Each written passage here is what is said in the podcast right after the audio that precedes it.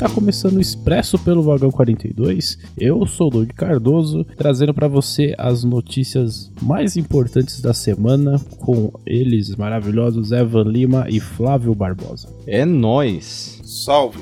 Vamos lá, rapidinho, sem perder tempo. Ô, louco. Aqui é dinamismo. É papum hoje, hein? Flávio Barbosa, o que, que você tem pra gente de novidades aí? É isso aí. Vamos falar de coisa boa. Olha só, a Prefeitura de São Paulo Boa, valeu, um- obrigado.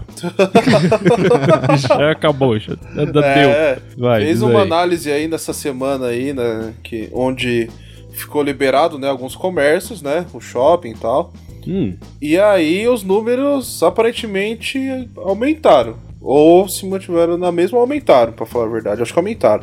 E aí eles olharam e falaram assim: olha, os números aumentaram, então tá na hora da gente ab- abrir Que- os pera, bares, restaurantes.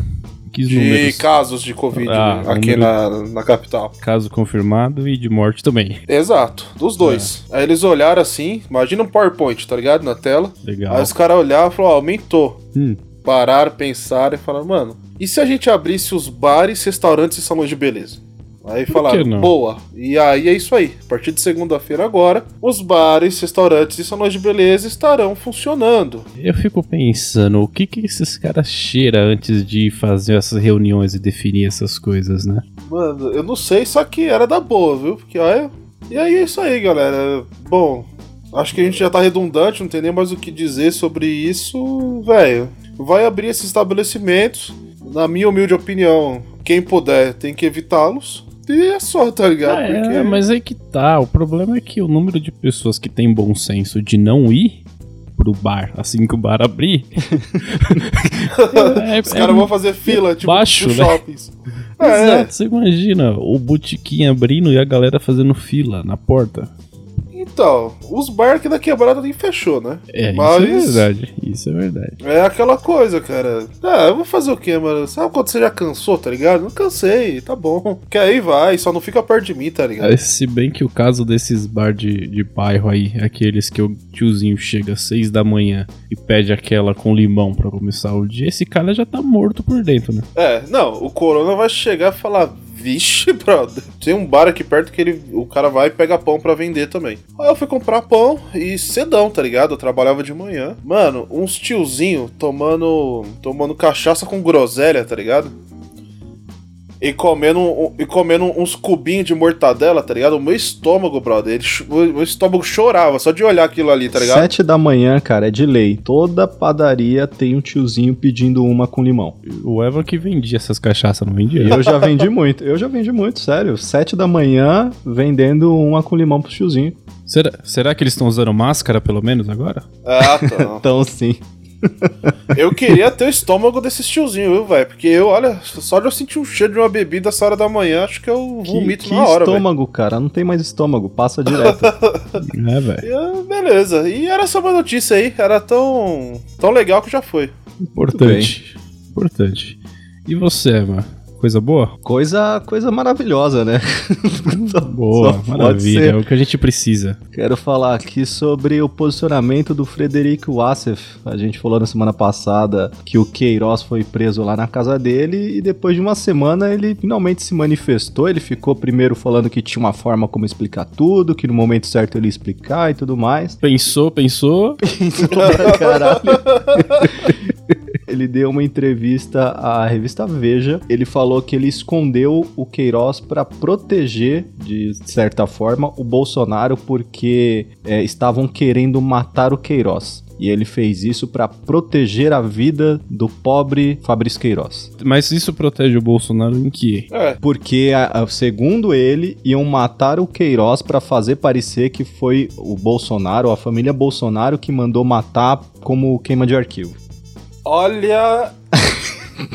Agora, quem ia matar, quem tá planejando esse plano mirabolante, velho, aí é outros 500. Ó, Sabe qual é o problema? O problema é que, tipo, sei, vindo do Brasil, não dá pra duvidar que isso aconteceria. que pode acontecer. Pode Não. acontecer. Só que, tipo, é infundado. É infundado. mas Cara, pode acontecer. Isso é tão louco que se fosse um filme e apresentasse pro Tarantino, ele ia falar, cara, isso pra mim é demais. Legal Tá que ele, ele falou assim, a- abre aspas, O Ministério Público e a Justiça do Rio deveriam me agradecer por proteger uma testemunha importante. Puta que eu pariu. Caralho.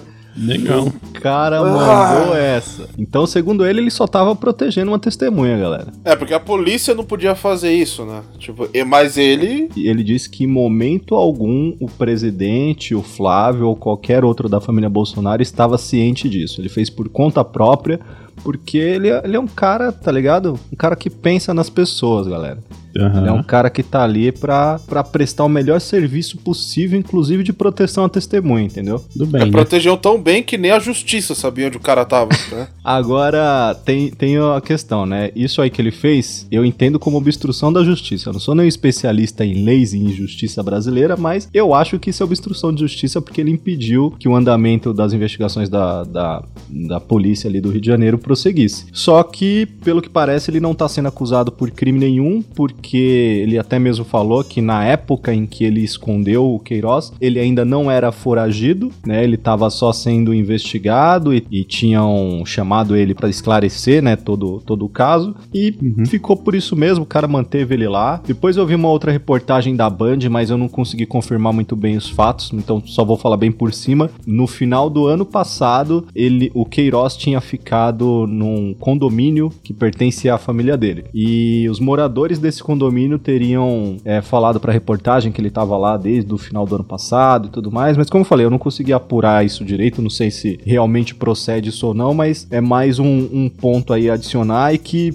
no começo desse ano ele teria saído de lá e aí provavelmente foi quando ele foi pra Atibaia. E cara, Brasil, mais um episódio aí de House of Cards BR. Eu não tenho nem nada o que falar, cara, porque cada episódio o negócio só fica pior, tá ligado? É como o É. Flávio falou, se fosse um filme, mano, é um bagulho de se desacreditar. Que os caras Mano, o cara passou Só- semana pra falar que fez isso em prol da vida do cara. Vai tomar no cu, mano. o cara teve uma semana e não bolou uma desculpa decente, tá ligado? Como é que esse cara é advogado, porra? Mano, Enfim. Só, só, só da dólar do, do pessoal de Atibaia, que a cidade fica queimada com tanto de bandido que vai se esconder lá, né?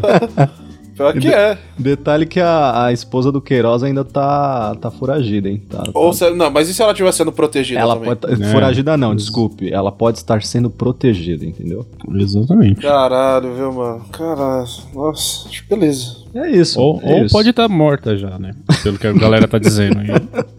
Pode Ai, ser. meu Deus. É isso aí, cara. Ah, vamos lá. Só pra gente finalizar aqui essa rodada quente de notícias maravilhosas Rodada aí. quente. Rodada quente. Rodada quente, olha aqui. Que nome maravilhoso. Vamos falar de praga. Acabamos de falar, porra. Quem- É, a gente Agora, falou pô, aí. Agora? Falamos de duas. Vamos falar de uma praga que não, não é causada pelo homem, né? É. Falar da a, Ou talvez seja, né? Não sei. a nuvem de gafanhotos, a Argentina tá, tá naquela. Vem pro Brasil, não vem, vem pro Brasil, não vem. A gente tá na expectativa, né? Pra saber Tá o que, que estamos vai. na expectativa aqui. Então, opa. A, a gente não vê a hora deles chegarem, tá ligado? Pois é. Então, o que acontece, né? Todo mundo ficou sabendo aí, já não, acho que não preciso nem explicar muito do que é que se trata, mas uma nuvem aí com milhões de gafanhotos que podem destruir uma pequena plantação em minutos, tá vindo em direção ao Brasil, ali na Argentina e em direção ao Brasil. Parece, parece que eles já tinham chego no Uruguai a última vez que eu tinha visto alguma coisa a respeito. Exatamente. E o que ajudou a ele não vir direto pro Brasil como se esperava foi a frente fria que chegou ali na, na região sul do Brasil. Pensei que era ter o Uruguai no caminho, foi isso que, que ajudou, que impediu. Olha que comentário idiota. Enfim, Continua, vai, cara brother. destruiu meu continua, argumento. continua.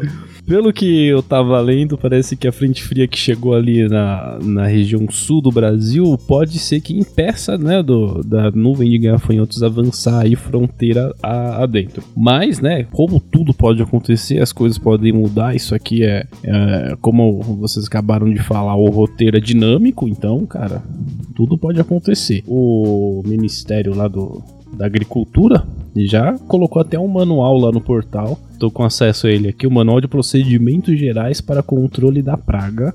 Caralho, lá vem. O que, que, que você tem que fazer Ah. se você der de cara com a nuvem de milhares de gafanhotos, Doug?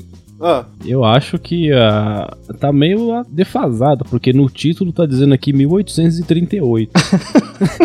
caralho.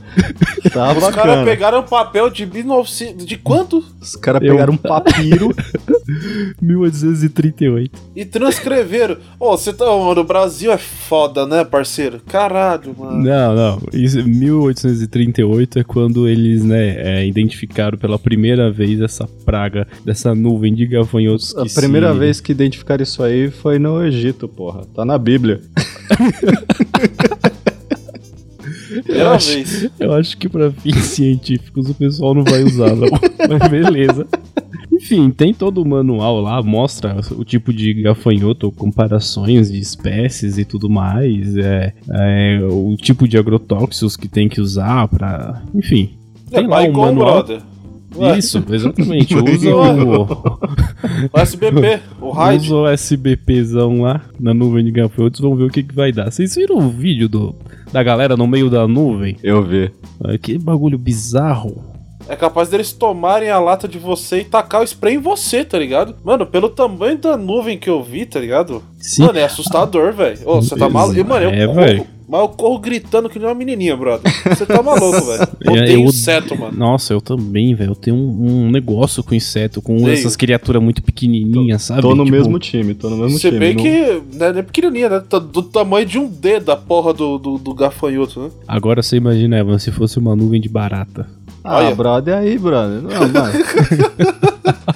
Mas sabia que eu também me peguei pensando nisso? Cadê a SpaceX pra me tirar da Terra agora, tá ligado? Se a nuvem de barata, parceiro, eu sei lá, irmão. Mano, o dia que acontecer a nuvem de barata, aí realmente é fim dos tempos, brother. Aí não tem mais salvação. Começa Irmão. a se matar, tá ligado? Que é melhor do que esperar eh, essa nuvem vir, mano. Você tá maluco? Imagina, Flávio, a nuvem toda. Mano, um milhão de baratas todas voando.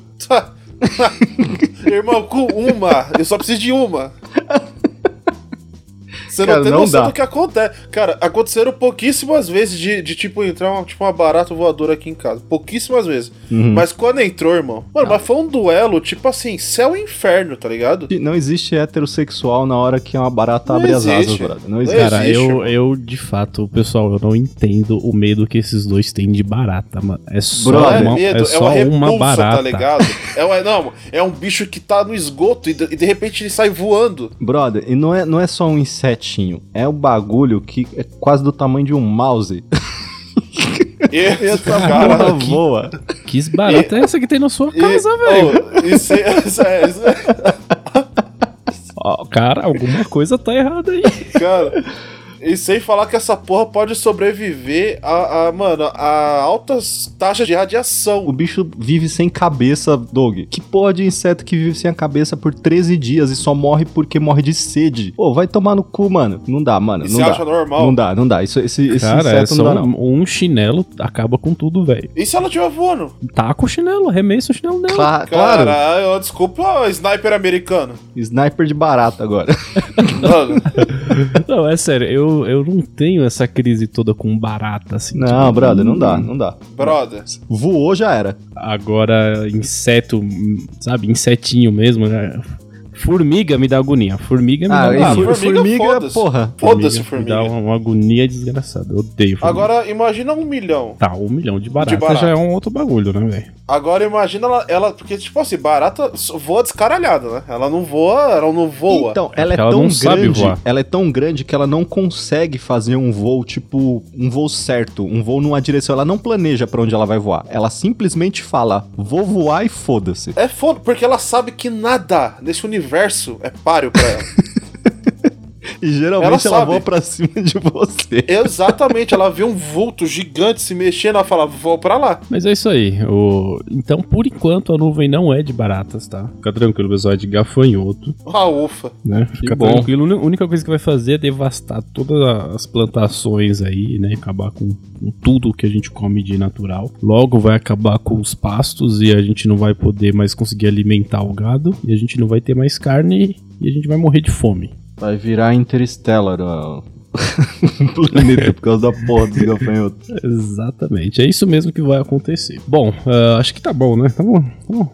Já tá bom, tá demais. bom. Chega, chega de notícia ruim, mano. É, vamos pro, pras dicas. A dica é compre RAID e SBP, então. Né? pra se proteger e torça e pra não formar uma nuvem de barata, porque se formar, fudeu. Exatamente. Vocês já, vocês já construíram um bunker? Vocês já, já tem abrigo pra esse tipo de Seria bom, seria bom. Começar. E comprar uma 12, né? Todo mundo sabe que um apocalipse você tem que ter uma 12. Tem que ter, tem que ter uma 12. Você vai matar as baratas com a 12? Cara, aí não seria uma ideia. Não seria uma ideia. Se ela tiver voando, eu vou, brother é capaz dela desviar ainda, tá ligado? De todos os fragmentos do, da bala. Uh, recadinhos finais. Flávio, o que, que você tem pra gente? Seguinte, galera, se vocês gostam aí do nosso trabalho, se vocês acham bacana, tenho certeza que vocês já sabem, mas a gente vai reforçar aqui. Vocês podem ajudar a gente acessando o site padrim.com.br barra vagão 42. Lá vocês podem contribuir com a gente aí desde um realzinho, né? Aquele house, até a 50 pila, que é o quando você diz pra gente, cara, eu gosto de vocês de verdade, tá ligado? Eu gosto de vocês, eu queria dar um beijo na sua boca.